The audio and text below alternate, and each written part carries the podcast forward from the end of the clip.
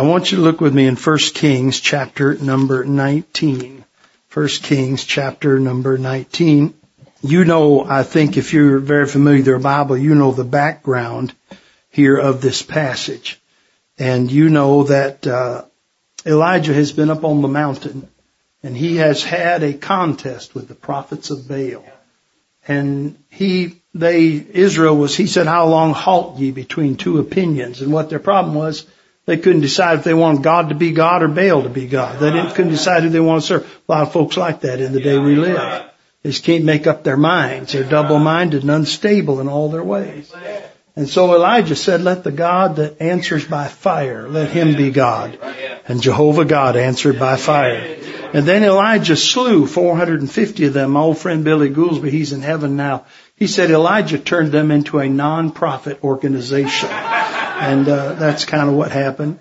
And he's just won this great victory. And you would think, boy, they won the great victory, everything's going to be fine. But then he gets a letter. A lot of time a letter will take you from the top to the bottom, won't it? Right. I remember D.L. Moody was preaching one time, and while he was getting ready to preach, somebody came up and handed him a little boy handed him a note that somebody had written out in the congregation.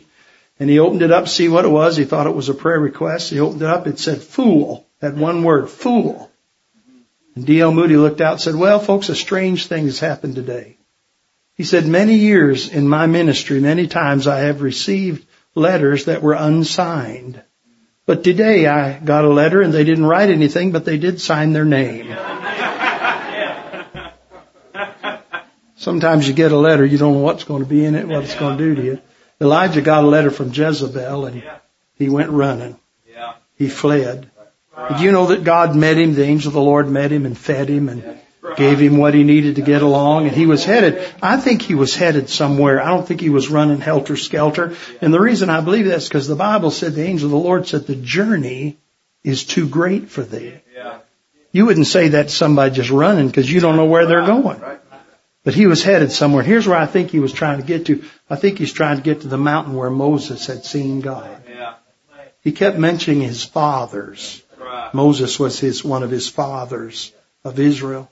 So he comes to the mountain, and you know about the earthquake, you know about all the things that happened, and that still small voice speaks to Elijah. And I want you to notice what happens in verse number 13. "And it was so when Elijah heard it that he wrapped his face in his mantle and went out and stood in the entering into the cave. And behold, there came a voice unto him and said, 'What doest thou here, Elijah?' And he said, 'I've been very jealous.'" Now notice that, "I have been very jealous for the Lord God of hosts, because the children of Israel have forsaken thy covenants, thrown down thine altars, and slain thy prophets with the sword. And I, even I only, am left, and they seek my life to take it away.' And the Lord said unto him, 'Go return on thy way to the wilderness of Damascus. And when thou comest, anoint Hazael to be king over Syria. And Jehu the son of Nimshi shalt thou anoint to be king over Israel. And Elisha the son of Shaphat of Abel-Meholah shalt thou anoint to be prophet in thy room.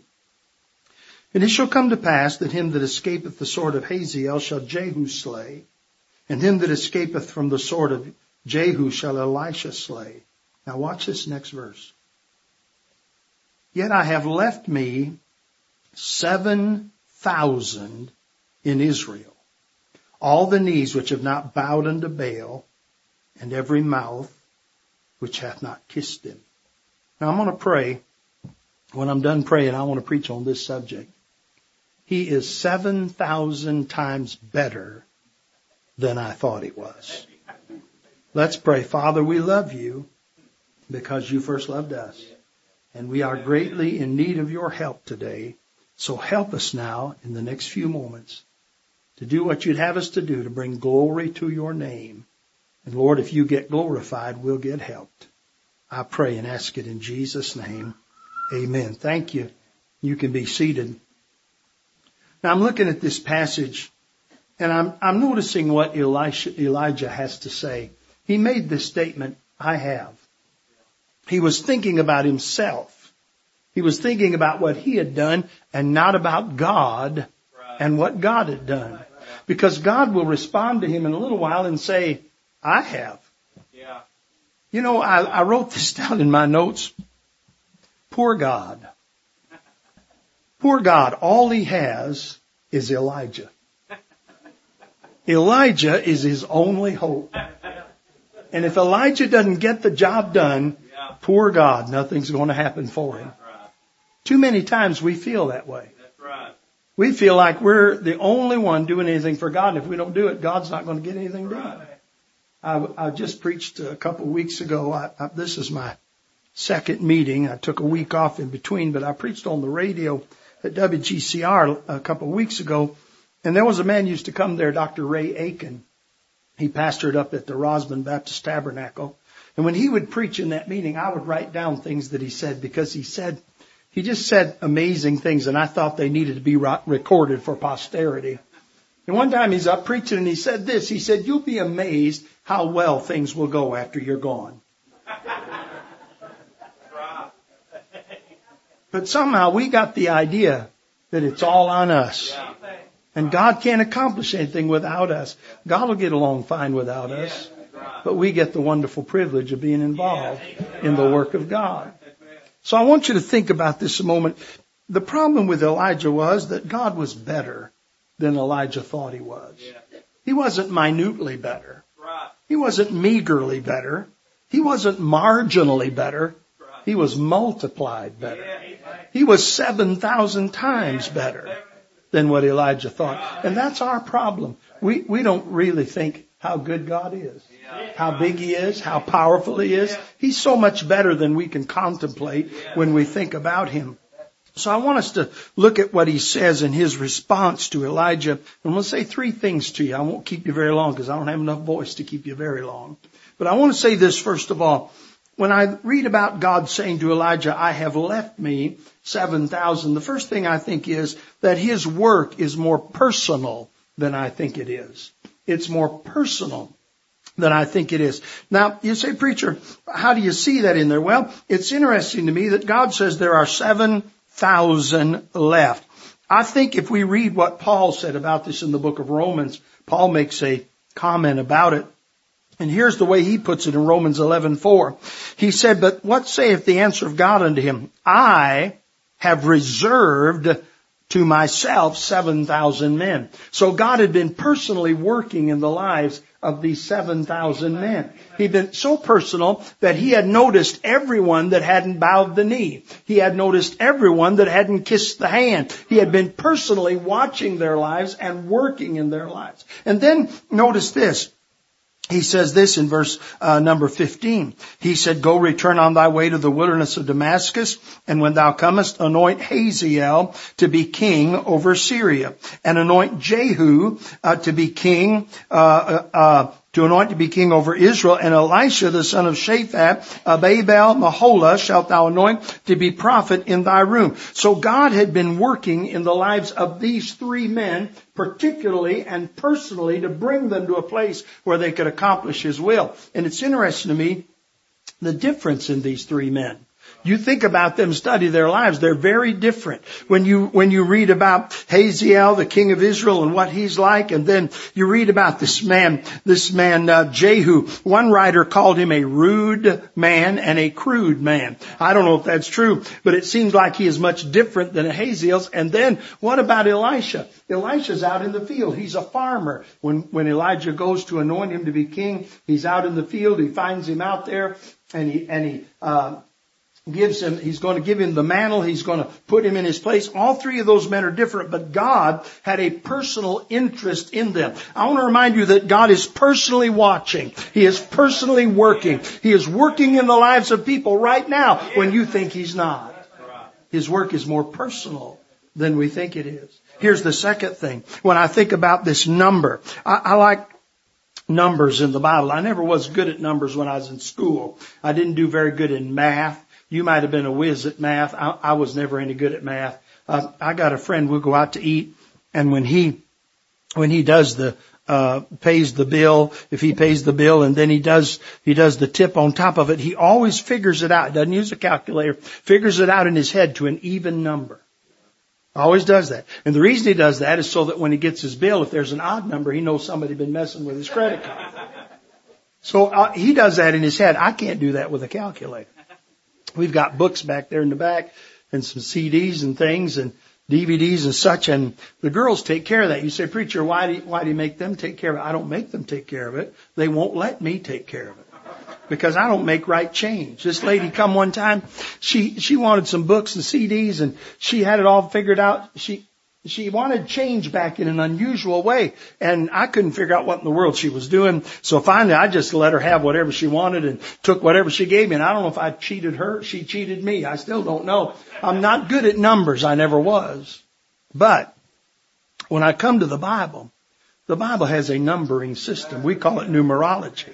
And they're interesting. They provide a little extra light on things sometimes. And this number 7,000 is an interesting number.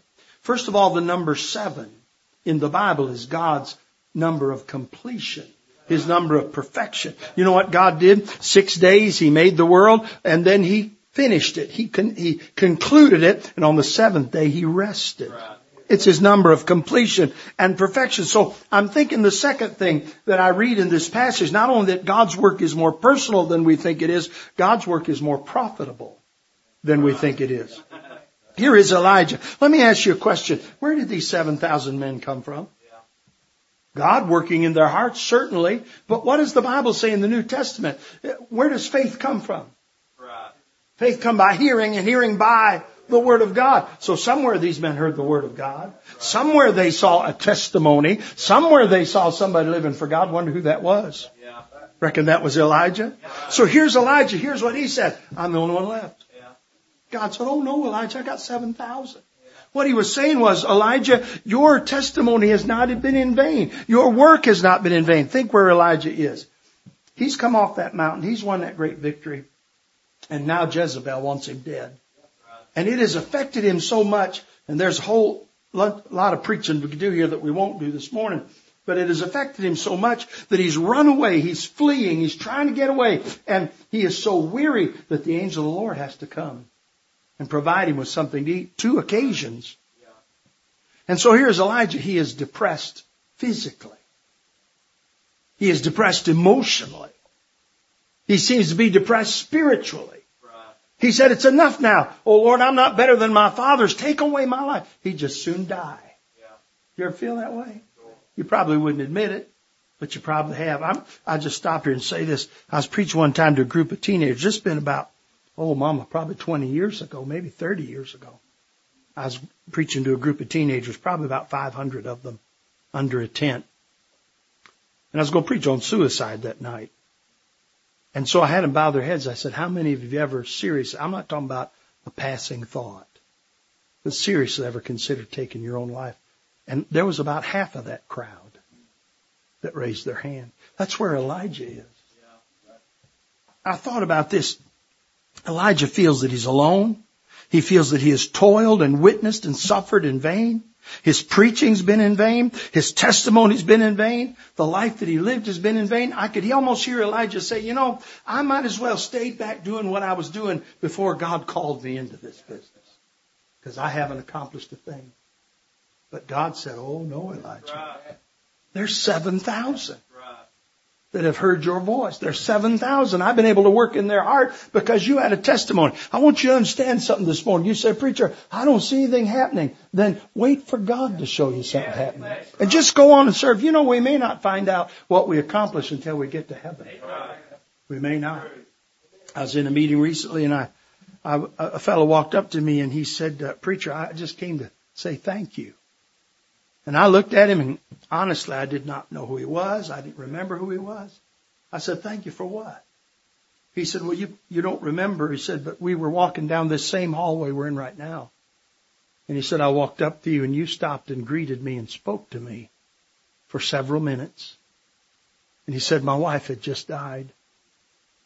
And he said, I was on the bottom.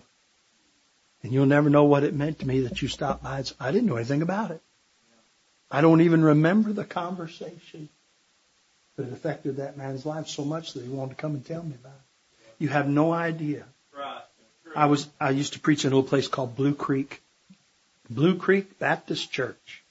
I preach in all the large metropolises. I preach in Bean Blossom, Indiana. I preached in Looneyville, West Virginia. Honestly, I did. A fellow said, "Where are you going next week?" I said, "I'm going to Looneyville. I've been on my way a long time, and I'm just about to get there." I preach in Kazaddale, Ohio. Big places. And I was going to tell you something about that, and now I can't remember. I got thinking about Bean Blossom and forgot where I was going. What was I talking about? Blue Creek. Oh, yeah. I remember now. There was a fellow who would come, and he would teach Sunday school. And most of the time, he didn't say much. He'd read a few verses of scriptures and talk about something and cry. That's mostly what he'd do. And I loved it. I liked it. But he worked in a place, worked for a truck company, and there was a transfer place where the trucks would come in. I don't know what you call it, terminals, what you call it. They come in and they unload. And they made fun of him. They called him the deacon because he's always reading his Bible, trying to talk about the Lord. So they called him deacon, called him preacher, and they did it in a derogatory fashion to deride him. But you know, one of the young fellows driving the semi got off the main road. I'm not sure exactly why. Got on a back road, got in a terrible accident, was almost killed. And when he got out of the hospital and came back to work, you know who the first person was he looked up? He looked the deacon up. And the reason he did was because he almost left this world. And he knew there was one fellow who'd tell him the truth about going to heaven. My pastor up in Bean Blossom, Indiana, where I live, he's from Choctaw County, Mississippi. And a lot of his relatives down there, they don't have a whole lot to do with him. But when his cousin got in a mess of trouble and knew he needed God, guess who he called? He called my preacher. He called him and said, "James, I'm calling you because I'm in a mess and I need God and I know you'll tell me the truth." You don't know where your testimony is going. You don't know what it's doing. Elijah did not know, but God told him 7,000. So let's just be faithful. And here's the last thing I want you to see. Not only his work is more personal than we think it is, his work is more profitable than we think it is, but then this number 1,000. It's 7,000. That number 1,000, that's an interesting number in the Bible. And what it teaches me is that his work is more powerful than we think it is. If we were to trace this number through the Bible, and we don't have time to do a lot of that today. We don't have time, but I'll mention a couple of them. I noticed this in 2 Peter, the Bible said this, that a day with the Lord is as 1,000 years. And 1,000 years is as a day. Now you think about that. Apparently, God is so powerful that the extent of time or the expanse of time does not faze him. It does not bother him. It bothers us, doesn't it? Yeah. I went up there and got my throat looked at, and this fella, he put this... I went in, and the nurse took all my vitals, and then she went out. And then she came back in, and she laid this long thing... looked kind of like this. This long thing down. She said, "I'm going to leave this here for the doctor." And I was looking for a door to get out. And this doctor came in, and he sprayed this stuff down my nose and stuck that thing down my nose and started looking around my throat. He said, "Oh, yeah." He said, "That's going to have to come off there." I said to him, I said, how long will it take me? He said, "Oh, you'll be back to normal in 4 or 5 days. I said, "Do you know what I do?" "I preach." He said, "Yeah, I know you're a preacher." I said, "But I don't preach Sunday morning and then go home. I preach every night of my life." So the other doctor, see, this guy was the flunky. He was the assistant, almost the doctor, I guess. I don't know. So when the regular doctor come in, it went from 4 to 5 days to 4 to 6 weeks. And that bothered me. But apparently it didn't bother God. Time does not affect him. He dwells in eternity. And time is just a little part, a little section in the midst of his eternity. Now, here's why I bring this up. Because when you and I look and say, "Well, nothing's happening," just remember, God's not on your time schedule. He didn't change his clock this morning. No. He's never late and he's never early. And so I'm just saying to you, you and I get worried. We get nervous. I get nervous about it. I'm just like you are about time schedules. But God is not on one. He'll deal with things at his time and time don't bother him. And then this word thousand is interesting also, because in Joshua, the Bible said this, one man of you shall chase 1,000. One man of you shall chase 1,000, for the Lord your God, he is it that fighteth for you. So apparently, not only is God not fazed, he's unfazed by the expanse of time, but he's unfazed by the extent of the enemy. Doesn't matter how big the opposition is. One against 1,000 does not look good to me. But God will do our fighting for us. You say, preacher, I'm looking around at the enemy and they're too big. They're not too big for him. Right. A preacher friend of mine was preaching a few years ago, and he said, I remember going up on the Blue Ridge Parkway when I was a little boy, and my mom and dad were there. And he said, I looked at this cloud. I was looking over and there's this cloud. And he said, my mama said, look at that cloud there. It looks like the Lord just put his hand right there. And he said, I was a little fella, and I looked over at that big old cloud and thought, man, God sure is big.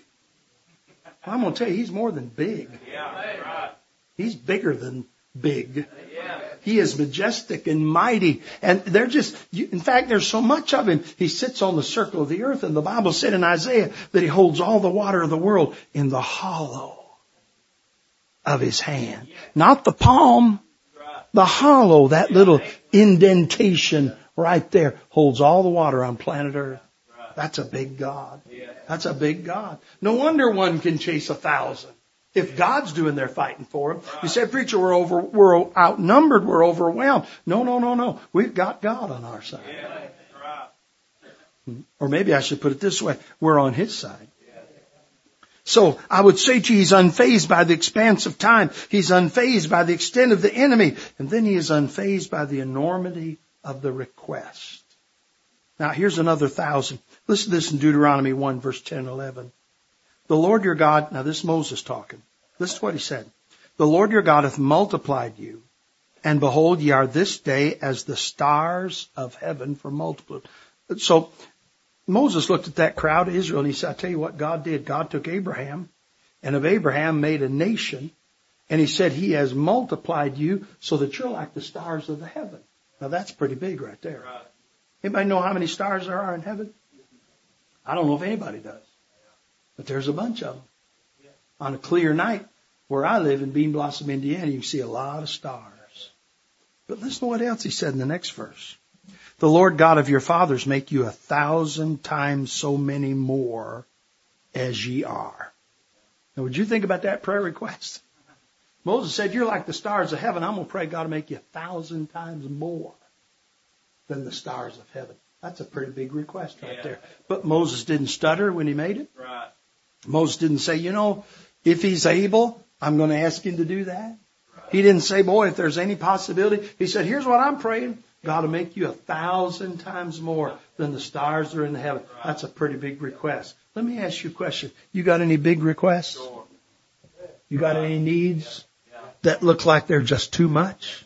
That look like they're just too impossible? Look like they are beyond, they've gone beyond the place where anybody can do it? Well, there's God, who Moses said could make Israel 1,000 times more than the stars in the heaven.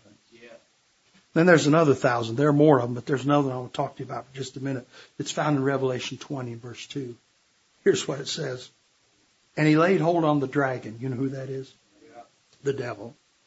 The old serpent, which is the devil, and Satan, and bound him 1,000 years. Apparently, God is unfazed by the efforts of the devil. Because one of these days, he's going to take him by the nape of the neck and toss him in to the bottomless pit and bind him there for 1,000 years. You know what? That's going to be a glad day. Years ago, we were preaching in Virginia. And I can't remember that preacher's name, but there was a preacher preaching there. And my family, my wife's maiden name is Pitt, P-I-T-T. And I don't think they've ever been here, but her mom and her dad started singing, oh, I don't know. Papa went home when he was 86, was he? And Nana's about 86, and they sang gospel music for 50 or 60 years. And so when we first started traveling, they'd always call us the Pitt family because that was Papa's name, Don Pitt. He didn't have a middle name. I don't know why. We called him Don Tonto Pitt. I don't know why we did that either. But anyway, So we're down there singing, and the preacher's preaching on that passage, that God's going to take the devil and put him in the bottomless pit. He said, I'll tell you what we're going to do when that happens. He said, I'm going to get the Pitt family, and we're going to gather around the mouth of the pit, and we're going to sing, You're in the Jailhouse Now. So I don't know. We better get to practicing because it looks like it's getting close. But here's what I'm saying to you. You say, preacher, the devil's giving me trouble. I know somebody has much more power than the devil has. I know somebody can do so much more than the devil can do. So I'm just saying to you, whenever we think of God, we need to remember He's better than we think. He's more than we think. He's bigger than we think. Whenever we feel like we're at the end, we better remember God can turn an ending into a beginning. God can turn sorrow into joy. God can turn darkness into light. God said to this man who was on his last leg, He said, I have 7,000 who have not bowed the knee to Baal. He said, Richard, what would this message have to do with me? Well, here's what it has to do with us. First of all, if you're a helpless sinner, if you're lost today and on your way to hell, and if you are lost, you are on your way to hell. Only two places a person go when they die, heaven or hell. There's no holding place. There's no floating around in the atmosphere. You're either in heaven or hell. Paul said this. He said, be absent from the bodies, be present with the Lord. Luke 16 said, the rich man who was lost also died and was buried, and in hell he lifted up his eyes, being in torment. So if you're lost without God, you're headed to one of those two places. You say, preacher, when will I go? The very moment you die, you go to one place or the other to spend eternity. So if you're helplessly lost in your sin, and you say, preacher, I don't want to go to hell. I want to go to heaven. I don't want to live like I'm living. I don't want to be what I am, but I can't stop. Let me tell you who can stop you. So I can't get out of this. Let me tell you who can get you out. Jesus can get you out. I was preaching at Ambassador Baptist Church. And when the message was over, this man came to the altar, but he didn't come to the altar. I thought he was coming to the altar. There was no communion table. He'd come up and grab The pulpit was right at the edge of the platform. He'd come up and grabbed that pulpit and hung on to it and started crying out to God. And God saved him. He's a heroin addict. His wife told me about it.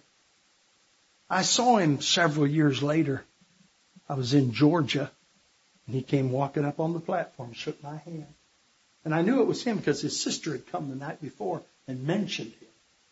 He came up and shook my hand. He said, you remember me? And I said, you're, and I named his name. Rufus was his first name. I said, you're Rufus. He said, I am. I said, how you doing, Rufus? He said, oh, I'm doing great. I'm down here. I'm a deacon at the Baptist church down here, down the road. You say, preacher, how does that happen? That's God. That's God. You say, preacher, there's no hope for me. Oh, there's hope for you. You can't do it, but God can. Won't you come this morning and say, preacher, say, Lord, I'm in a mess. I got myself in a mess. I'm caught in a mess. I can't get out of this mess. You got to help me. You know what he'll do? He'll help you. Yeah, right. So I wouldn't know how to call on him. Well, how else? Have you ever called to somebody when he's in help, or when he's in trouble? Here's what Peter did. He said, Lord, save me. Here's what that publican did in Luke. Is it chapter 17? That publican or somewhere in there. Here's what he said. He said, God, be merciful to me, a sinner. And you know what? God heard his prayer. Jesus said, I tell you, this man went down to his house justified. That's what my father-in-law prayed when he got saved. He said he only knew that prayer in the Bible. It's the only one he knew. He said, God, be merciful to me, a sinner. And you know what God did? He was merciful to him as a sinner and saved his soul. You say, is there enough mercy to save me? His mercy endureth forever. Yeah. It's higher than the heavens. Yeah. It endureth to all generations. Yeah. So I'm just saying to you, say, preacher, I'm stuck. God is bigger than you think he is. Yeah. He can get you out of that. He can change your life. I could tell you story after story. But I got to quit here in a minute. I was in Butlerville, Pennsylvania, or Butler, Pennsylvania is the name of it. And at the Mount Zion Baptist Church. And after the service, I stood at the back shaking hands. This man walked up to me. He looked at me. Usually people say, glad to see you, preacher. Thanks for coming. Sometimes they'll say, nice sermon. Once in a while they say, you preach too long. But anyway, usually they'll say something. This fellow shook my hand. He looked at me and he said, 30 years, preacher. I knew I didn't preach that long. He said, 30 years, preacher. I looked at him. I said, 30 years what? He said, 30 years since these lips have tasted a drop of liquor. Told me about when he got saved. I was preaching in West Virginia, and this man come forward. Preacher dealt with him down on the front pew. And he stood up afterward, and the preacher said, "You all know this man," told his name. So tell him what happened to you. He said, "God saved me this morning. He saved me." So that night I'm preaching, and I'm sitting up on the platform getting ready to preach. And I noticed that fellow's back, but he's sitting with a lady and a little boy. And I nudged the preacher, and I said, "So-and-so's back tonight." He said, "Yeah." I said, "He's got a lady and a little boy with him." He said, "Yeah, that's his wife and his son." I said, "Well, where were they this morning?" He said, "Oh, you don't know him. He'd been a drunkard for years." And he said his wife had left him and took their boy. I said, "Well, they're together tonight." He said, "Oh, yeah. When he got home this afternoon, he called her and said, 'Honey, I got saved, and I'm not drinking anymore. Will you give me another chance?'" And you know what? She gave him another chance. As far as I know, they're still together. I'm just saying, if you're helpless, God's bigger than you think He is. He can handle more than you think He can handle. He can forgive more than you think He can forgive. And then if you're a weary servant, you've been looking around saying, "Well, I'm not getting very far." God is doing more than you think He is. And you'll find out one of these days, so just be faithful. Just stay by the stuff. Don't quit. Don't say, "Well, I should have just stayed at what I was doing." No, just keep going on for God. And maybe one day, maybe in this life, but maybe not till the next, you'll find out what God has done. And then if you're suffering, I like to put it this way, a hopeless sufferer. If you're suffering, you say, "Preacher, I don't know if there's any help for me." Oh, He's an ever-present help. The Bible said this, I think it's Hebrews 4, "Therefore let us come boldly on the throne of grace to obtain mercy and find grace to help in time of need." I just wanted you to be reminded this morning, God is bigger and better than we think He is. Why don't we just take that to heart this morning? And whatever our need is, let's bring it. And let's not say, "Well, God's too busy for this," or "God can't handle this," or "This is too..." Let's just come and say, "You know what? God wants to be personally involved in my life. And He wants to make my life profitable. And He wants to show His power in my life. And He can do more than I thought He could do." I want you to bow your heads a moment. Your heads are bowed and your eyes are closed. Maybe this morning you're here and you're not saved. And you know that if you were to die right now, hell would be your home. You've never trusted Christ. You've never been born again. You've never had your sin forgiven. But you'd like to be forgiven. And you'd like to know the Lord. And you'd like to be saved. Would you come call out to Him this morning? If you need somebody to pray with you, the preacher will pray with you, somebody else if you need it. But if you just call out to Him and tell Him the mess you're in and ask Him to forgive you and save you, just come before Him as a sinner. Tell Him, "I'm a sinner. I need to be saved from my sin." Come and tell Him. I believe if you'll take your place before Him as a sinner and trust Him as the Savior, that'll get the job done. That'll get the job done. Would there be anybody here say, "Preacher, would you pray for me? Because I don't know that I'm saved. I don't know if I died, I'd go to heaven. Please remember me when you pray." You lift your hand, I'll pray for you. I won't call your name. I won't send anybody to you, but I'll pray for you. You say, "Preacher, would you pray for me? I don't know if I died, I'd go to heaven. I'm a sinner and I know it and I want to be saved. Will you pray for me? Will you let me pray for you?" Is anybody like that this morning? Lift your hand, let me see it, and I'll pray for you. All right, now here's what we're going to do. I'm going to pray. When I'm done praying, our sister's going to play something on the piano. We're going to stand when I'm done praying. If God dealt with your heart this morning about being saved, about getting some help, if you're discouraged this morning, why don't you come to a God who is bigger than you think He is and ask Him for what you need to help. Father, help us today. Help these maybe that need to be saved today. I didn't see any hands go up, Lord. But probably in this auditorium, there's somebody lost without you and on their way to hell. And I pray they'll call on you, and I know you'll save them. And then, Lord, I pray for people who just need help. They just need help. And you are the God of help. There's some that need comfort, and you're the God of comfort. So you give them comfort today. Help us, Lord, to think about you being bigger and better than we ever thought you were. Help us, I pray, in Jesus' name.